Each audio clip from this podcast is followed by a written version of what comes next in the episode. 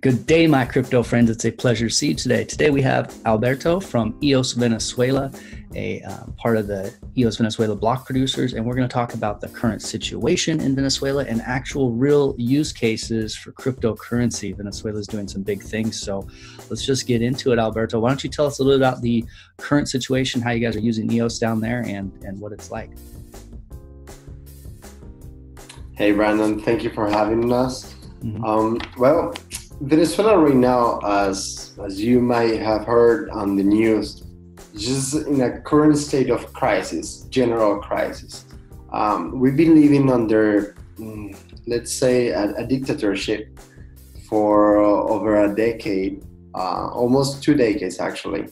Um, the government has a very strict control over pretty much everything in the country, from economy to social behavior to uh, everything that comes in the country and that comes out, everything is controlled by the government. And this government had a really bad agenda that put us in the in the crisis that we are right now. Venezuela is a place that have a fiat currency that is worthless, absolutely worthless. Like you you might seen lately a lot of videos of Venezuelan people using the note bills just to to like do origami and try to sell that as an artisan product because it has absolutely no worthy outside of inside Venezuela and outside of Venezuela.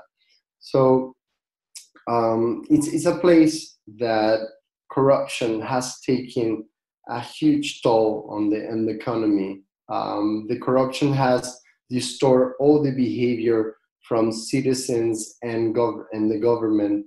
And it's, it's, a, it's pretty much the worst situation that you can imagine from all kind of predictions of a, a dictatorship, uh, a military regime, and all the things that you hear when we talk about blockchain and crypto, all the bad things that the government and centralization can do to a place, that's pretty much what is happening in Venezuela in exponential uh, times.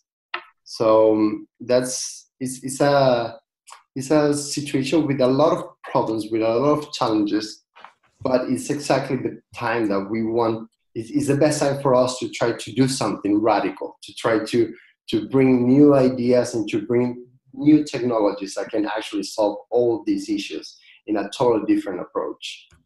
Yeah, it's Alberto. You're it, it's it's wild to hear how you talk about that because you are part of the actual use case for for cryptocurrency and for EOS and this blockchain movement. And so many people like me uh, included talk about the use cases hypothetically. Well, if this happens, then we need cryptocurrency, or we need this to prevent this from happening. But you are somewhere that you're actually living the need for cryptocurrency and it's such i mean you're on the bleeding edge of how it can actually be used and that's that's so interesting. So um i mean what's it like? I don't under I, I it's hard for me to even wrap my head around what it'd be like if if the paper money that we use isn't even useful. I mean how do people get how do you get your standard goods or how do you get groceries if you don't have access to cryptocurrency? What's that look like? Well this is the thing. It's kind of a a long story that I have to explain first to, to get here. So in Venezuela, the government, like over a decade ago, said we our economy is closed. The only institution in the country and worldwide that is allowed to exchange Venezuelan fiat money to any other currency in the world is the Venezuelan government. So let's say that you have all your money in your bank, right? And you want to travel you cannot take the money in your bank outside of Venezuela. Like it's, it's, it's absolutely worthless once you get out.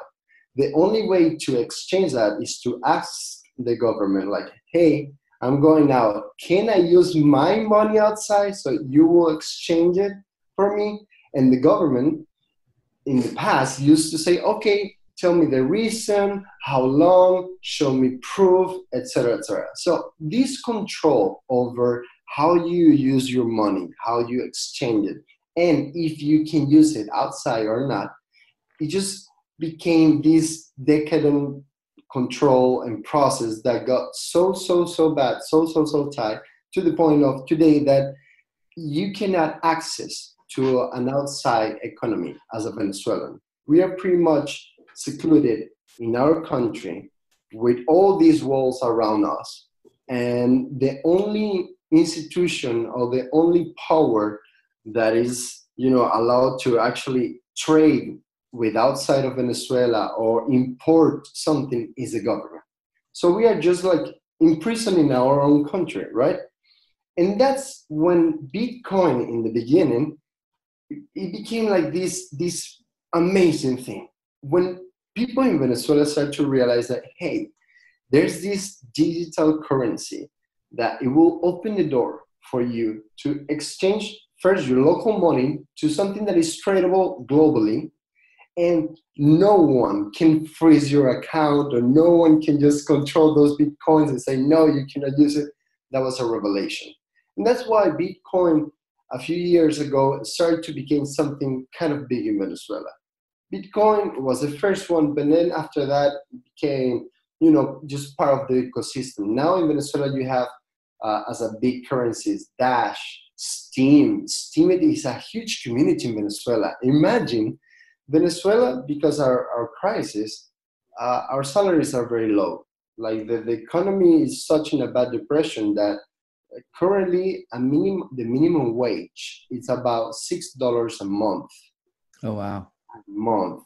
So imagine the first time in 2016 and then last year in 2017 when we start to promote Steemit, you know, us as a community of Venezuelans, like, hey, I discovered this is a place that you can just post content that you maybe you're willing to do it just because you like it and you can get rewarded. And then you can get rewarded in a currency that will open the door again to all kind of trades and to all kind of contacts with different worlds. And that just was a revolution real revolution. Uh, there's a huge community that got interested about the opportunities. In venezuela these kind of applications of, of cryptocurrency and blockchain just became real doors to different kind of uh, business opportunities or, or professional careers you know? If we're talking that in venezuela minimum wage is about six dollars. When someone makes let's say twenty dollars on a post on Steem it's like wow i just yeah. made it you know? So all these kind of um, applications and, and communities start to build you know something like hey this is this can be the solution for many of us. For many venezuelans became the pathway to actually try to do something with your life. Because imagine when when you're young or when you have a business or when you want to aspire to to have you know a, a, a big professional dream it's it's very hard right now in Venezuela having all these obstacles put by by the government, by policies, by control, etc., etc.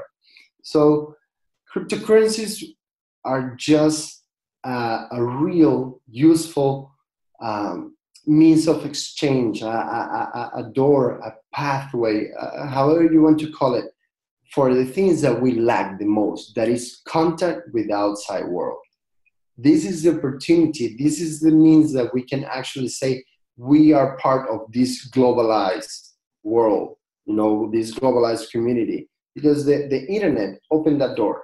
And for us it's, it's amazing like the, the history of use of, of the internet in venezuela.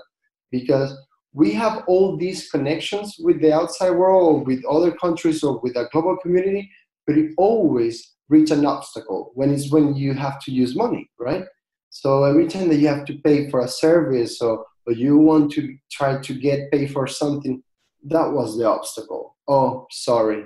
Yeah, you can try to send me. Let's say I, I have a lot of friends that, that were freelancing on, on the internet.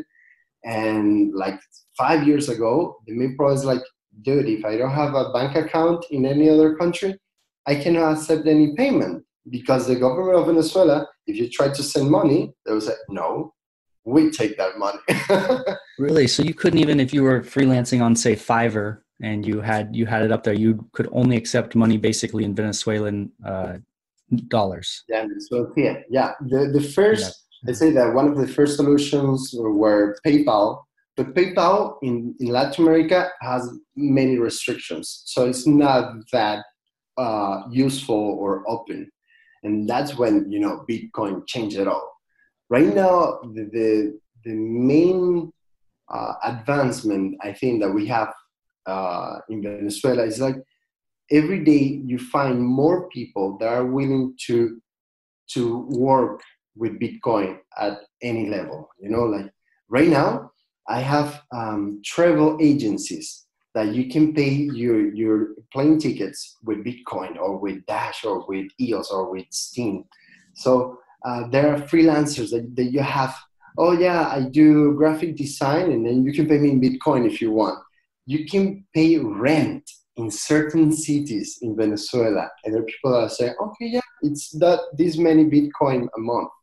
So that is just like useful. It's needed, and that is how us uh, use Venezuela and and all our intentions to use EOS in Venezuela is actually because we need these kind of technologies. You know, it's not like oh yeah, we're fans of of these blockchain ideas. No, for us, it's actual solutions. This is something that that we we see as as all the, the tools that we need to actually solve the massive crisis that we have right now.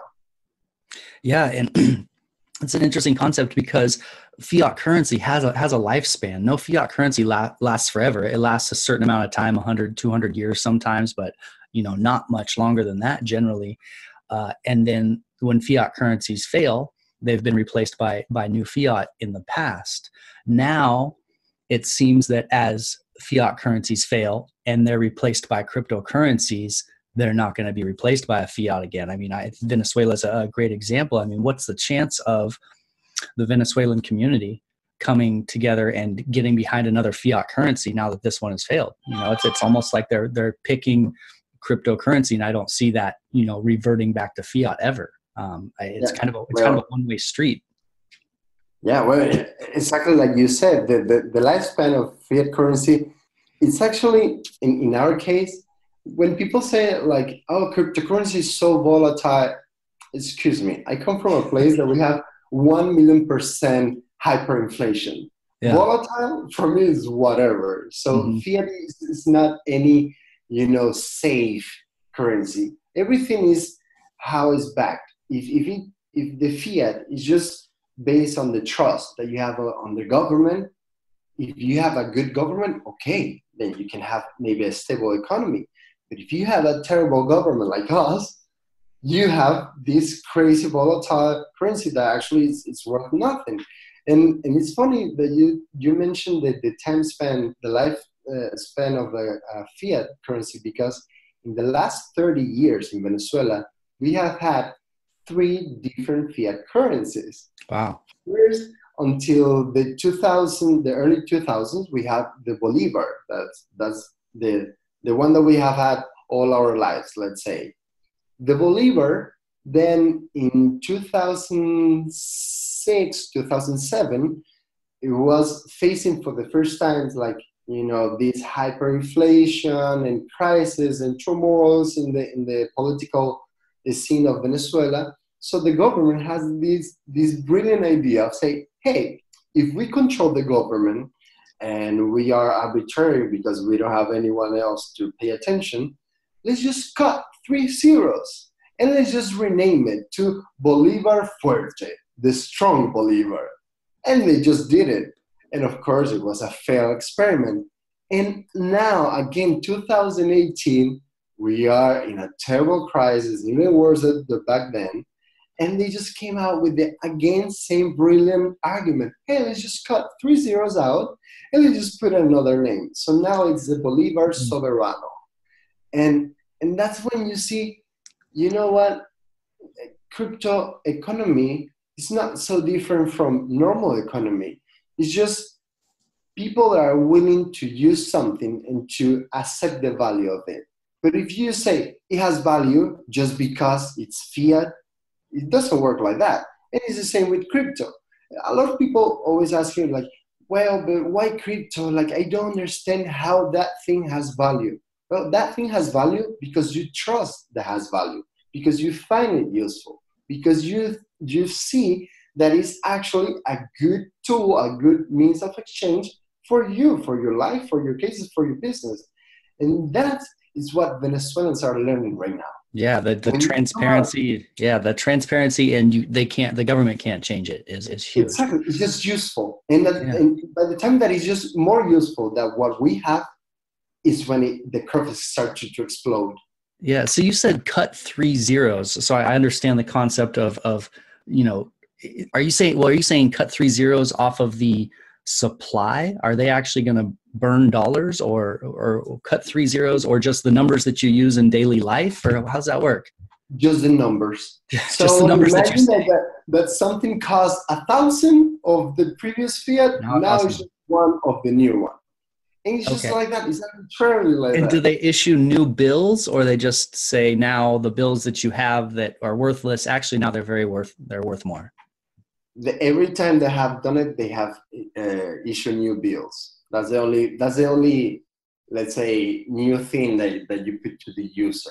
And so everyone has to basically reset. I mean, everyone starts at zero again. If you had some, yeah. you had money saved, then it doesn't count. Now, imagine for the banks. Right, right now, pretty much the ninety-five percent of, of the banks in Venezuela are controlled by the government. Mm-hmm. So it's just like their own bureaucratic problem. But imagine for normal banks, just one day say, "Hey, now you have to cut three zeros out of all the accounts that you have." It's like what? it's, it's not possible. This is so uh-huh. crazy. And then when you tell people, hey, there's this other currency, let's say to not just mention Bitcoin, is this crypto that you can use it here in Venezuela, but you can use it anywhere else. You can go to Europe, you can go to Argentina, you can go to the United States and exchange that. And if you don't want to maybe stay with that crypto, you can exchange for another crypto and then you get this door open to all this fascinating new economy and that's when everyone gets with like bright eyes and you see wow this could be the salvation well it's this it's this thought of a money and fiat or excuse me money uh, and crypto being a a competition, a free market of which currency that you want to use, which currency may represent your value, which currency may best fit your needs.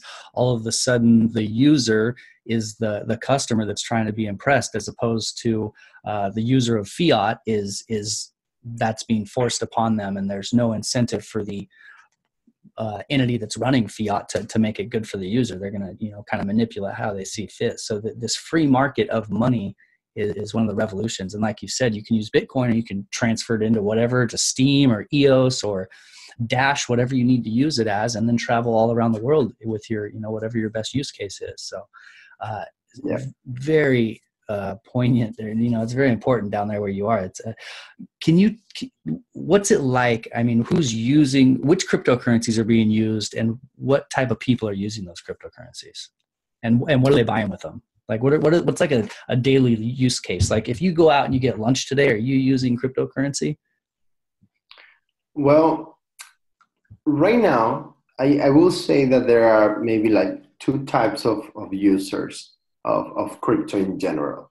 One is the person that maybe has, let's say, it's wealthy in Venezuela or has business or, or you know, has the need of exchange, uh, do trade with the outside of Venezuela. So the way that the big businesses, the, the, the few that are left, are you know being capable to actually you know transfer money outside of Venezuela and being able to do some sort of, of international trade of goods and services are looking into cryptocurrency because it's the only way that you could you know actually try to do it that's that's one of the main one of the main types. And the other one is I would say young people. And young people, let's not say like, you know, just age. Let's say just everyone that is in this generation that is used to use the internet, to use a computer, to use a cell phone. So once you get into this digital uh, identity, I guess that we can call it, you start to, to search for ways of, of income, for ways of you know knowledge or ways of to growth, you know, personally. So that's how you start to encounter the cryptocurrency as a way, you know, to do to grow yourself, your wealth, your knowledge, to your professional self, and everything. So uh, you can find people that are doing some sort of, you know, trading, you know, investing in crypto, try to hold, try to sell, making that kind of a, a, a business or, or a, a, way to, to earn money. You have people that are very into Steemit or or Steepshot or all these applications that use blockchain that have rewards in crypto. And, and the people that are using, that are outside of Venezuela and using crypto as a means to send money back to Venezuela. Because that's, that's one of the phenomena that we have right now. Uh, there's a massive exodus of people. Every year you see how many Venezuelans are just trying to seek for a better life somewhere else because it's, it's not possible right now in Venezuela. It's, it's very sad, the situation that we have. So now having all these Venezuelans all spread around the world, what's your first goal? Okay, I have to try to settle down here, try to find a job or something, but then I need to send money back to my family because all of us, we have pretty much all our family in Venezuela or certain part of your family and, and your duty is to help them, right? So crypto again is the way that okay, I need to send money to Venezuela. When you are in the other side of the world, how is the only way? Because even with fiat currency, like uh, when you try to do a, a, wire transfer, it's super expensive, and not all the banks are communicated, and, and it's all difficult.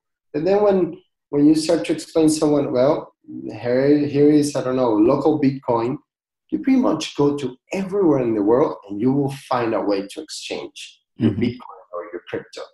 And that now in Venezuela is possible too. So that is a, a way to do, um, I think the word is remittance. Yeah, remittance, yep. Yeah, that. So it, it's, it's this, you know, it's, it's just become the tool for people that are used to it or some sort of, you know, in, internet wise Mm-hmm. And, and that's how it becomes. Uh, right now, if you go to Venezuela, I'm not gonna say that yeah, you can go to a restaurant and you will pay with your, your Bitcoin, but you might find something like that. Mm-hmm. You might find a cafe, or you might find this little. Uh, it's a, a, little shop, a little um, newspaper kiosk, or something like that that for some reason someone told them, hey, have this this mobile wallet or something like that. And if the case happened, you'll be able to do it. Mm-hmm. And every day that hypothetical scenario of maybe accepting Bitcoin is happening. Mm-hmm. Like I have paid my haircut with Bitcoins in Venezuela. Nice. nice. So it, it's it's just building the community. Uh, I, don't, I don't need to pay for ads. That's that's what we we believe right now that is the most important thing is just building that community. The tools already exist. The technology is here. Now we just need to put it in the hands of the people and that's how we get all this revolution going on. Yeah. Um, and so it sounds like it is mainly for moving money around outside of kind of the commerce the daily commerce level um, and that makes sense. As as as adoption picks up that's something that changes. And man what a powerful use case though. I mean i just would like people who are listening to this or watching this to imagine that you know you live in whatever country you live in and all of a sudden your money's worth nothing. And if you're part of the younger generations you're now considering having to leave your home country move somewhere else in the world find a way to make a start again and then send money back home to take care of your family. I mean that's that is such like a, a, wild proposition that I don't think a lot of people really put themselves in that place and imagine how uh, what that would be like. I mean, that's that's that is a that's a serious use case for crypto. You know, that that's a, a huge a huge thing that it's providing. Um, you know, that opportunity to, to to even have that because without crypto, I mean, you have that opportunity, but then it's this big hassle to even get money home. So um, at least it's alleviating alleviating some of the pressure there. I mean, that that's wild, man. That is wild. Yeah yeah yeah um, and well actually what we believe right now and and now i'm gonna get into a little bit of eos specifically mm-hmm. it's like you know, cryptocurrency, I think for everyone, as a, as a historical way to, to see it, cryptocurrency was the, the first step. You know, we all got into these concepts because crypto money, digital money, whatever. But then now is when we try to educate people and, and, and introduce it to, to the masses the idea of, okay, crypto is just an application but what we need to pay attention is to this underlying technology that is a blockchain.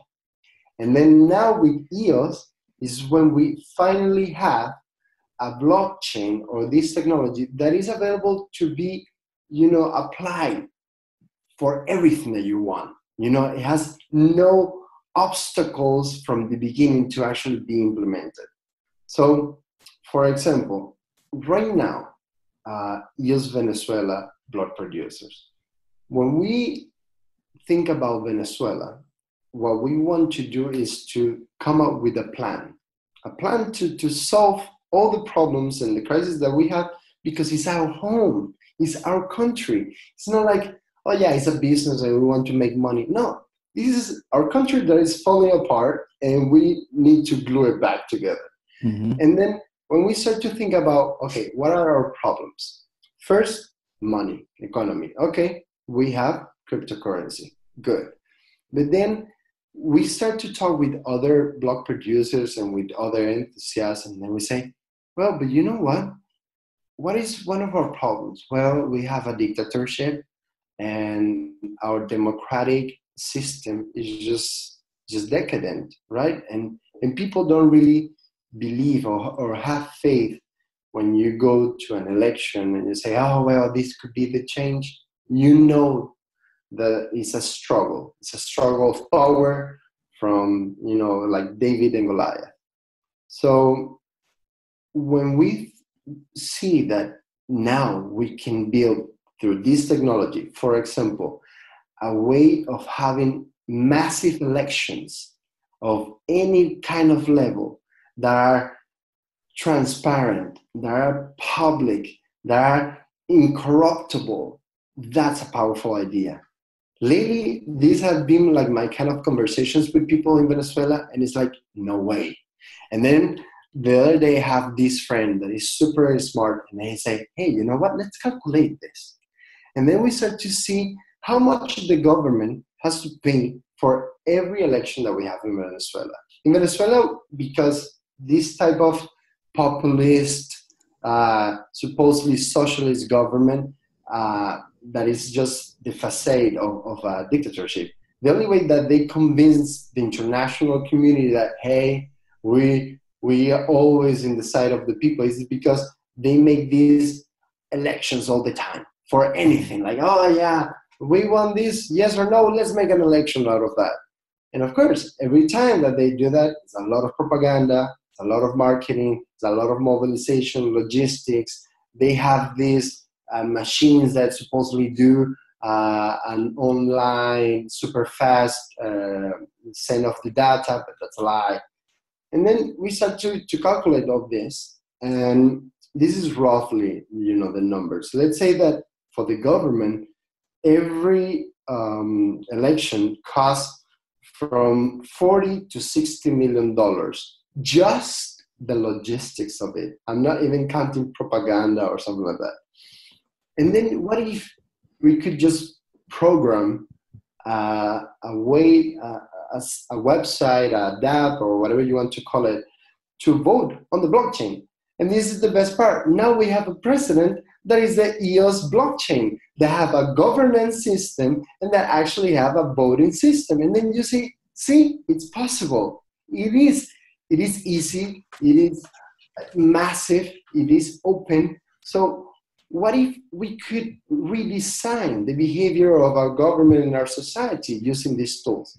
And this is the part that we get more excited because this is like the second level, you know, transcending from this uh, economy point of view to a much more bigger dimension of what we could do with all these technologies in countries like Venezuela.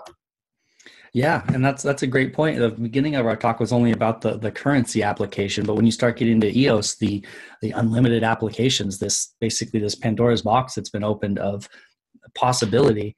And um, yeah, and the elections is is a is a big one, and the identity solve that Dan or the identity uh, one account per identity that Dan says he's got a solution for. I really look forward to hearing what that solution is and how robust it is because with that solution all of a sudden voting is a no-brainer. If, if one account per person is is verifiable and easy then all of a sudden voting is such a natural step and, and somewhere where the system's completely broken uh, like you're saying in venezuela then it's such a natural progression to this online voting. Um, you know, places where the system is it, is going to be harder to break down is where the voting's working fine and people believe in it. Then it's all of a sudden they don't they don't see the reason. But I get it's the same way that the crypto or the uh, fiat application has been is being replaced by cryptocurrency is the same way that the voting application can be uh, fixed. Um, and so that's that's really that's really a big a big idea. And I know that um, I believe it's. Uh, EOS Meso possibly and in Honduras is is looking into the the voting. Um, yeah, it's actually well. with them that we're talking. Yeah, so they got uh, Jose over there. Yeah, so they yeah they've yeah. got some they've got some cool ideas, and you you've got some cool ideas. I look forward to seeing how it plays out, um, you know, and how it starts to get implemented. Um, so you got the the the currency application and the um, the voting type application, what other what other kind of ways do you see EOS affecting Venezuela? Well, this is pretty much like our, our plan that we advertise while our candidacy for block producers. So what we want to do is to use all these benefits, right, to bring solutions to Venezuela. And and the third point, you know, thinking of, uh, of uh, about the macro vision of the problem of Venezuela. Something that we need to do is education. You know, we need to bring jobs, but we need to pretty much bring a new set of mind for the, the Venezuelan people. Because right now, uh, the problem with, with a crisis like this is like imagine that if you have a fallen, a, a society that is falling apart, a currency that is worth nothing. What you get as a consequence is violence, is depression, is poverty in, in big, big, big quantities. So right now, to incentivize someone in Venezuela, a young person, a, a kid, to hey, you have to study, you have to learn, you have to see your future. You know, it sounds like a broken dream. Mm-hmm. It's he has no incentive to actually believe that. Why am I going to study if I know that I'm just going to be in the worst? So something that we think that can, you know, change that is um, these technologies, the, the education of these technologies. We believe right now when you talk with all the startups that are working in blockchain or, or in, in technology, in the computer science, you need developers. Developers is like the biggest profession in the upcoming future ever. It's something that we need. It's something that, that is actually going to help to flourish all these tools and these technologies and the applications and the things that we can do with it. So, what is something very good that we have about this? That you have knowledge online that is not necessarily to pay. Like, there's a, a such a huge uh, source of free knowledge on the internet that every day I just get amazed the things that I can learn just by Googling like in one minute. So what we want to curate is pretty much bringing all this free knowledge that is already online to the people, and this as a as a career path to like, hey, you know this thing that we're using right now? You can learn how to code that or how to use it or how to understand it more. And I, I will guarantee you that knowing that will open so many doors for you professionally. So this is the thing, it's good for Venezuela, but it's good for the global community because the more developers that we have, no matter where they are, it's good. Right now we have all these outsourcing platforms that is just the only thing that you need is your computer and access to the internet, and that's pretty much the world in your hands. And that's what we believe. When we start to see the value of this technology, then we see the value of the importance and to learn how to use it and learn to master them. And that's what we believe that it will be like, or is the third level of this revolution or this new paradigm. It's bringing education of, of coding, of the understanding of the crypto and blockchain technologies as a way to bring jobs and a new professional generation of, of young Venezuelans, old and young and everyone in Venezuela. Yeah, that's great. And so, is uh, the EOS Venezuela block uh, block producer? Is that what your plan for? Um, if you start getting block rewards, is to put it into the community and into education? Is that that sounds like the plan? So our plan is we we created something that is called the EOS Study Center, the ESC, and mm-hmm. it's pretty much this idea. Uh, we want to, in some point, become uh, programming schools online, maybe physically. Physically, right now, is very difficult because the situation in Venezuela. But we say, hey, I know many people that have a cell phone or have a, a computer or a laptop, and then if we know that there are this free knowledge in the internet, let's just curate it, you know, put it together, organize it, and make it easy for the people, for the person to, to actually get it. So that's what we're starting to do right now. We build the ESC, that is um, a website that you can just go and there's a ton of tutorials, video tutorials, because we believe that that's one of the best ways to, to actually access to the knowledge. There's video tutorials about many things from starting to code to more like complex things about uh, blockchain fundamentals and then a little bit more about EOS specifically. You know, like concepts of like what is um, the stake and not stake and the air grabbing and the airdrops and all the, the RAM. And it's just this, it's just like, hey, you don't have to be such a geek or a wise person. You can just start to learn. The knowledge is just there. It's just again, we're just trying to put the things that already exist into the hands of the people, and that's when we start to see the, the good results. Yeah, that, what's the what do you think the percentage of people? I mean, just a kind of a ballpark guess. Do you think the percentage of people that know about cryptocurrencies in Venezuela is higher than than the rest of the world? Is it like, or is it kind of on par?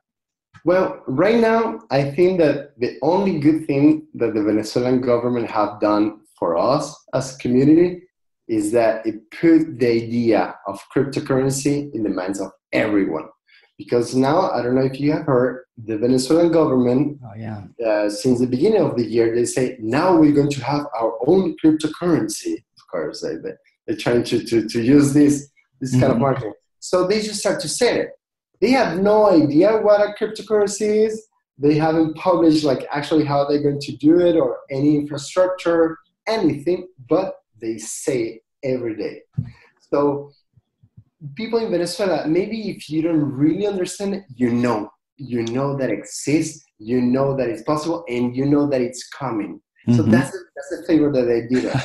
they actually legitimize it, uh-huh. saying we're going to use it, and you're going to use it as a citizen. So boom, it's like massive marketing to all the nation and legitimizing because you know that that's something that you will have to get used to it. So wow.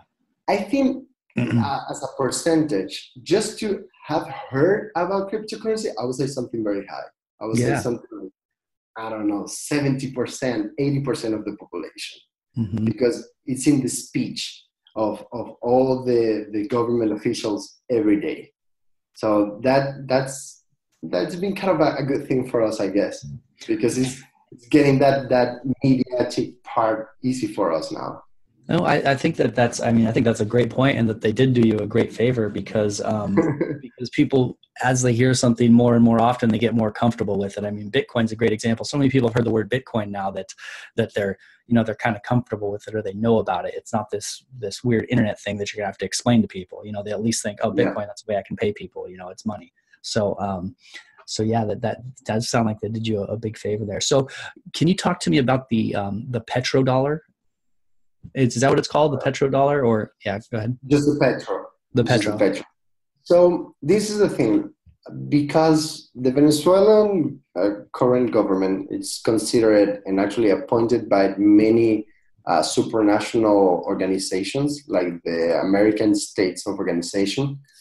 Uh, it's ca- categorized as a dictatorship. So the United Nations, at the end of 2017, said, "Hey, we're going to make some sort of sanctions against the Venezuelan government because of this, because you know, try to push for a reform or for openness or blah blah." blah. So the the United States, as a as a nation, you know, put some sanctions, some trade sanctions on the Venezuelan government. The Venezuelan government only pretty much gets its the money out of oil, right? We trade oil, oil every day, and that's a, a, a, state company. So that's pretty much their their checks. And when the, the United States actually blocked that and make, hey, they say to everyone in the world, if you start to buy Venezuelan oil, we're going to have problems. So don't buy it because we want to push for democracy, freedom, or whatever the speech is. Then the Venezuelan government started to face this reality that, okay, we need to sell this, but now we cannot use dollars because, well, that's, that's controlled by, by the American banks, right? So someone probably just said to to the government officials in Venezuela, like, hey, dude, you could use Bitcoin. mm-hmm. And then probably out of from that, they they probably have researched a little bit more and say, hey, you know, that you could create your own currency. And I think that's when when it sparks like, oh, so we can create one of these just for us and we can still control it. And that is when of course it gets all bad because you shouldn't be able, but yeah, they just took this idea and deform it in a way that is just beneficial for them. So I they see. say, yeah, we're going to have the petro uh, state-backed currency, and how we back it up? Well, because our oil and gold and all the minerals that Venezuela is so rich that they control, but it's it's just that you know stay just in, in, in the announcement of we going to have our cryptocurrency backed by all this but when you read the, the white paper that they published in the beginning, the website of the Petro, it says that it was going to be an Ethereum uh, coin token. But then later on, if you go to the website, it says that it's going to be on NEM, the New Economy Movement uh, Network. And now, when they talk about it, they say that it's going to be Stellar. So, you know, it's, it's like they don't know what to do it with it. They don't know how to do it. It's just, I think the word to, to put it is just a scam. You know, mm-hmm. it works. It works for them just as a way to like go over the the sanctions and the blockage that other countries have on, on our global trades. But it's, it's nothing tangible. They just said that, that they're going to pay uh, the public uh, servants with it now we supposedly we're going to be able to pay taxes with it, but no one has access to it. So mm. if you have a currency that no one has access to it, it has no value. Mm-hmm. It's, it's, just obvious that it's just a simple economic law. So it, it's just a marketing tool for the government to try to just delay the unavoidable end of their resources in the economy. Yeah. So yeah. that's that's that's what is happening with the petro. Yeah, it sounds like I mean it, it, it's real possible that they're just basically digitizing fiat, and it's not really necessarily had has the the positive features of blockchain at all. It's just we're going to put our money online now. Um, Imagine so they they open they open the registration for Venezuelan citizens to be miners of this token, mm-hmm. right? So everyone, oh, so it's going to be mineable, and then he said, no, no, no, no you're going to mine, but not right now. First, we're going to do all the issuance and we're going to control it. And then later on, with the years, we're going to open the mining possibility. Yeah. It's like, dude, that, that, that doesn't work like that. Like, yeah. I, I, don't understand the technology. Yeah, so, they'll, they'll pre-mine it all before. yeah. yeah.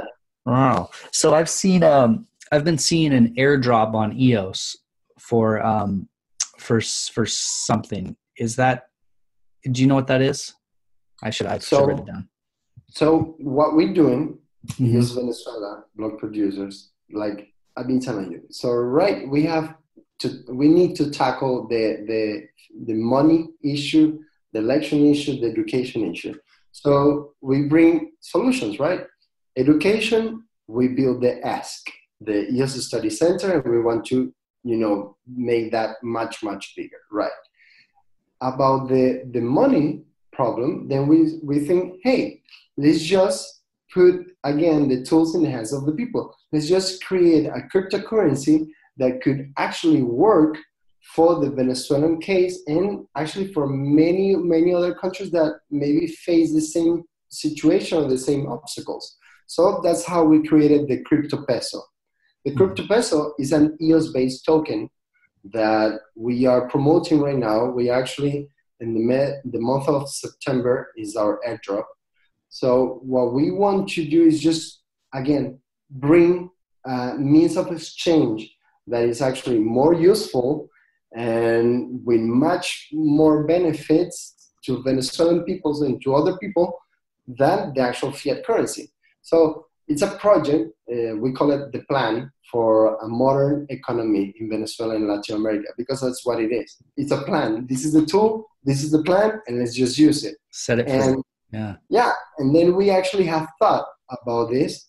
Uh, we have a model that for us, the crypto peso has value only is if the, the, the community uh, uses so what we need to put it is in the hands of the people, the hands of the Venezuelans. So right now for us it's just first trying to make it as useful as possible. Right now we having all these uh, talks and partnerships with dApps and with people that are having services and businesses and like, hey, use crypto peso.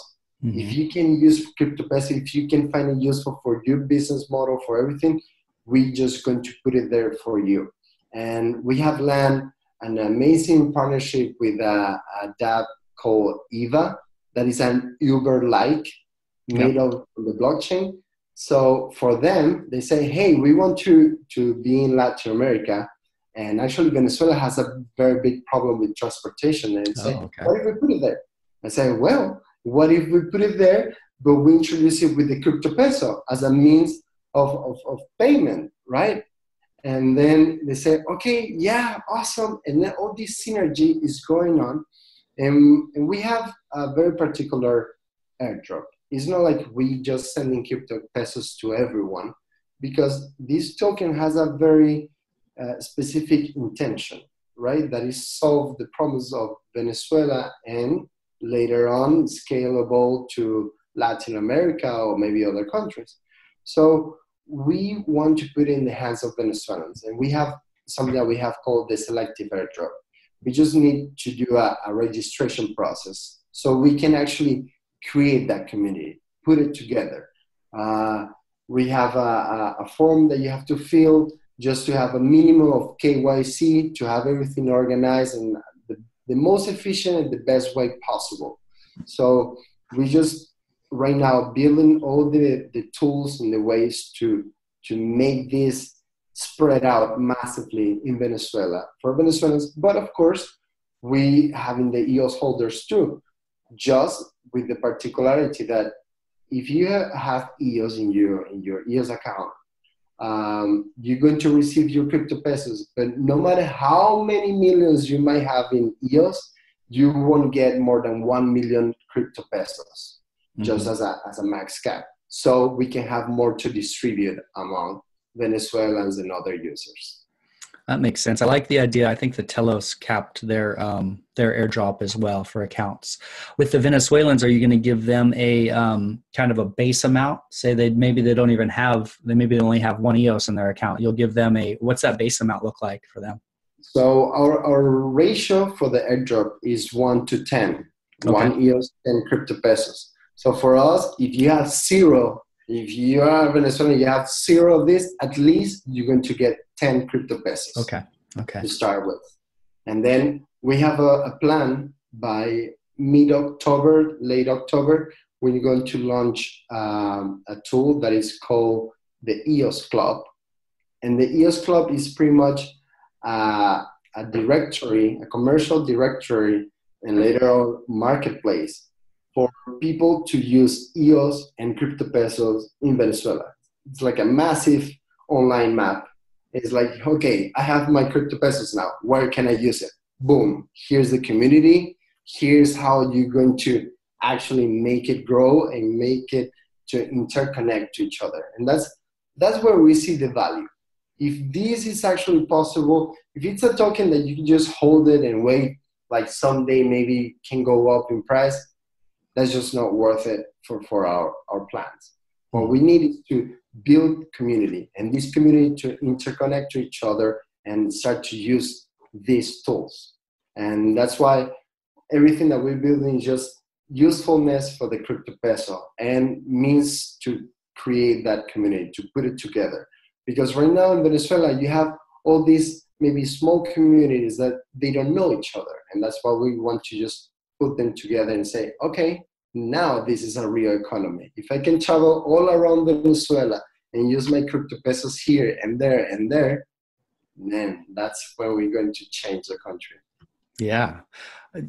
I mean that that that could be very powerful. It's it's a fantastic idea and it's so we're at such a oh cut out for a second there. We're at such a time in history now where this is possible where you can launch a currency and so I can't wait to see how this works um, and how the airdrop affects Venezuelans, how many people you get using it. Um, and this is such a great use case for airdrops in general because if you want to kickstart an economy or kickstart the use case the best way to do it is give someone 10 free crypto pesos and then say hey you've got free money just go figure out how to go spend it you know and so uh, once that starts happening um, it, will be interesting to see how it gains traction um, are you are you worried on your end about any sort of government sanctions? I mean, it's it's a pretty bold move putting out a competing currency with with you know uh, with a government. You know. Yeah. Well, this is the thing. Right now in Venezuela, you it's dangerous to do pretty much everything in uh-huh. your life. Like just thinking different, it's, yeah. it's dangerous in Venezuela. So there's a, point that you just you know stop thinking about that. Because if you will try to to maintain yourself under the the be good sphere with the government then you won't be able to do anything. Because that's yeah. a problem. That's that's the resignation the resignation point. Mm-hmm. and i'm lucky to be able to to be outside of venezuela to travel. Uh, right now we have uh, part of our community is outside of Venezuela, and actually, many of us are just, you know, emigrating because that's the only way that you could actually try to keep helping what is happening in Venezuela. If you go to other places, you're probably going to learn new things. You're going to have access to new ways to to see the problems, and that's what is happening. You know, I'm I have to say for myself, like if I if I hadn't studied, I did my master's in in Barcelona in Spain, and 2013 when I did my master was when I discovered Bitcoin. Mm-hmm. If I hadn't done that, I wouldn't be able to be here today. So that's the thing. When you travel, when you adapt yourself to a new culture, when you learn that it's a, a different way of life, all kind of levels, because every every language, every culture has a different uh, vision of, of life and the universe. So when you learn that, you just become a bigger perspective person, and and that's what is happening right now in Venezuela. I'm a I'm a idealistic believer that all this exodus, this migration that is happening in Venezuela, it's actually the seed that will help our country in the future because all this generation that is going outside are going to learn hmm. a different type of life, probably uh, a new way to be more grateful to what you have or how you get received in another place. And then that's how that's probably what you're going to try to to to plant in Venezuela. That's how we're going to bring solutions, you know, by going somewhere else, learning, and then bringing all that back.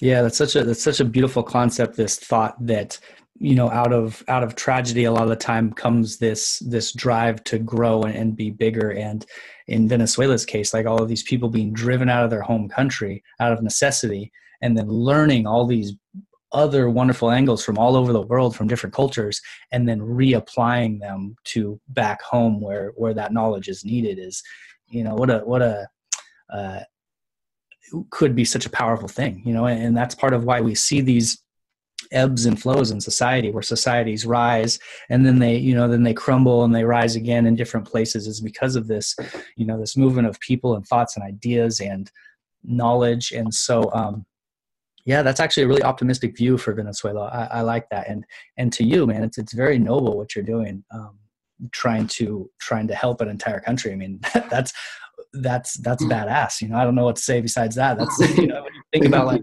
yeah, I'm I'm trying to, you know, I'm, I'm doing my part to save an entire country. That's that's that's that's the real, that's the real shit, man. I, good job. um, yeah, but but so, like I told you, it's just for us. It's just helping our home. You mm-hmm. know, because it's the thing. I'm, I'm not that old. I'm I'm I'm 30.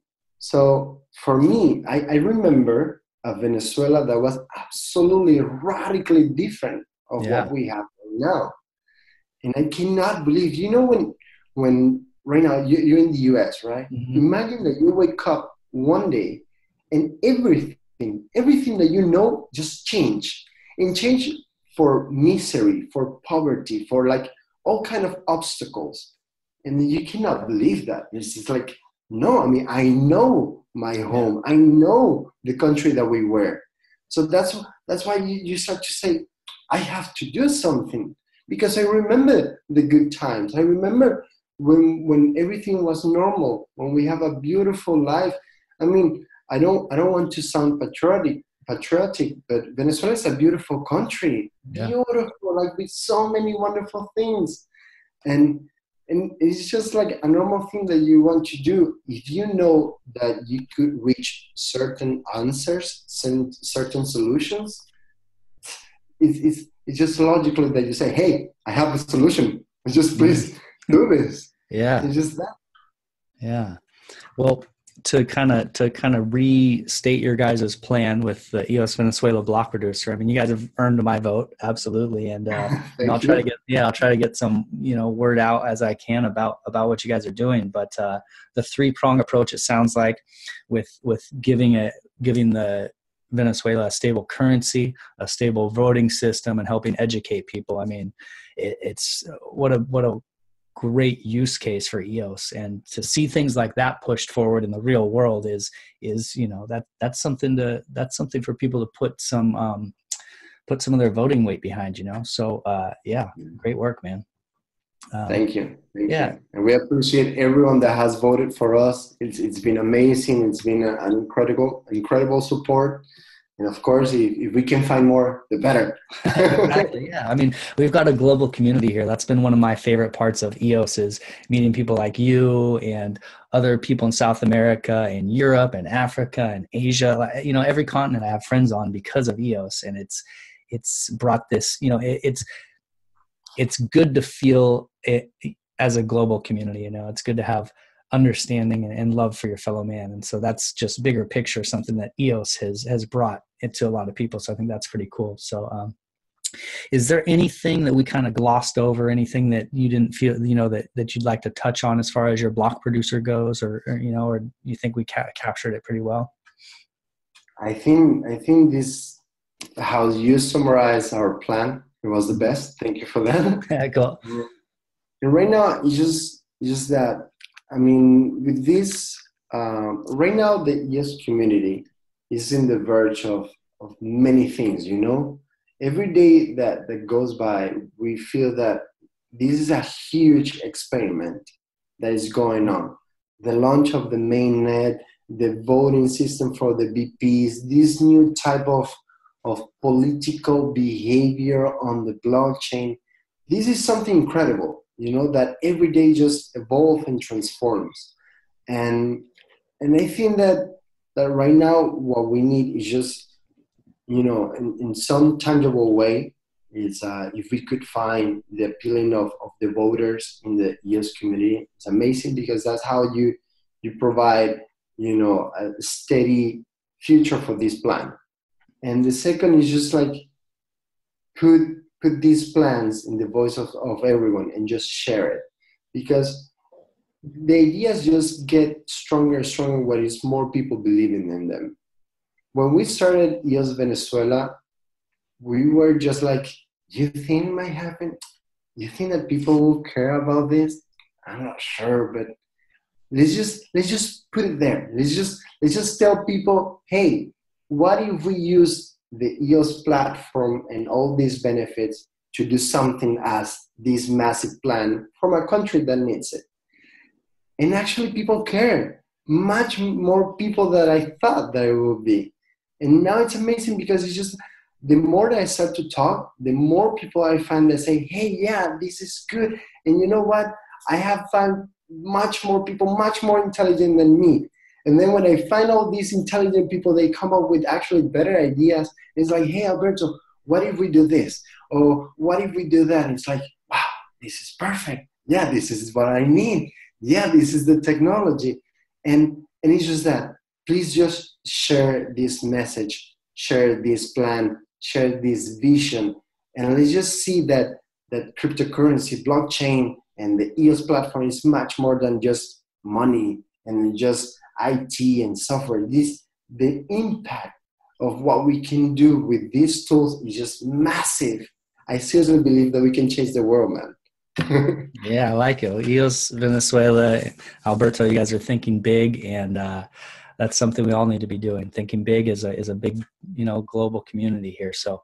Um, where's the best place for people to find an EOS Venezuela? Your your socials that you'd like them to find you on, follow you, and uh, you know what what what would you ask of the audience?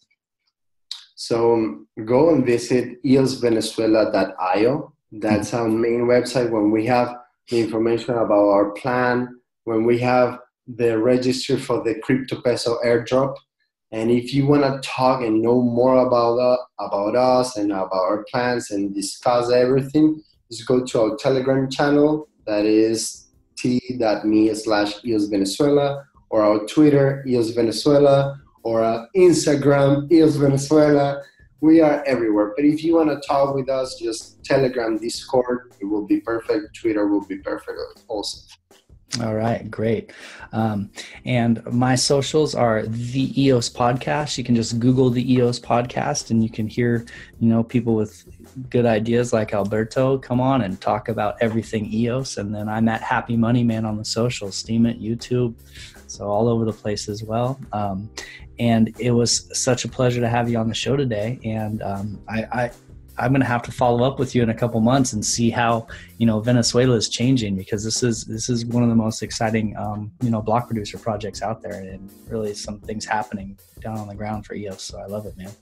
Um, thank you, Brandon. Yeah, the pleasure was me was mine being here and this this is a very nice conversation. You know, it's it's very cool when you can have these kind of talks or these kind of interviews because it's actually it, it excites me to to tell you and to see your receptiveness about it. So thank you for for having me and thank you for this space and this time.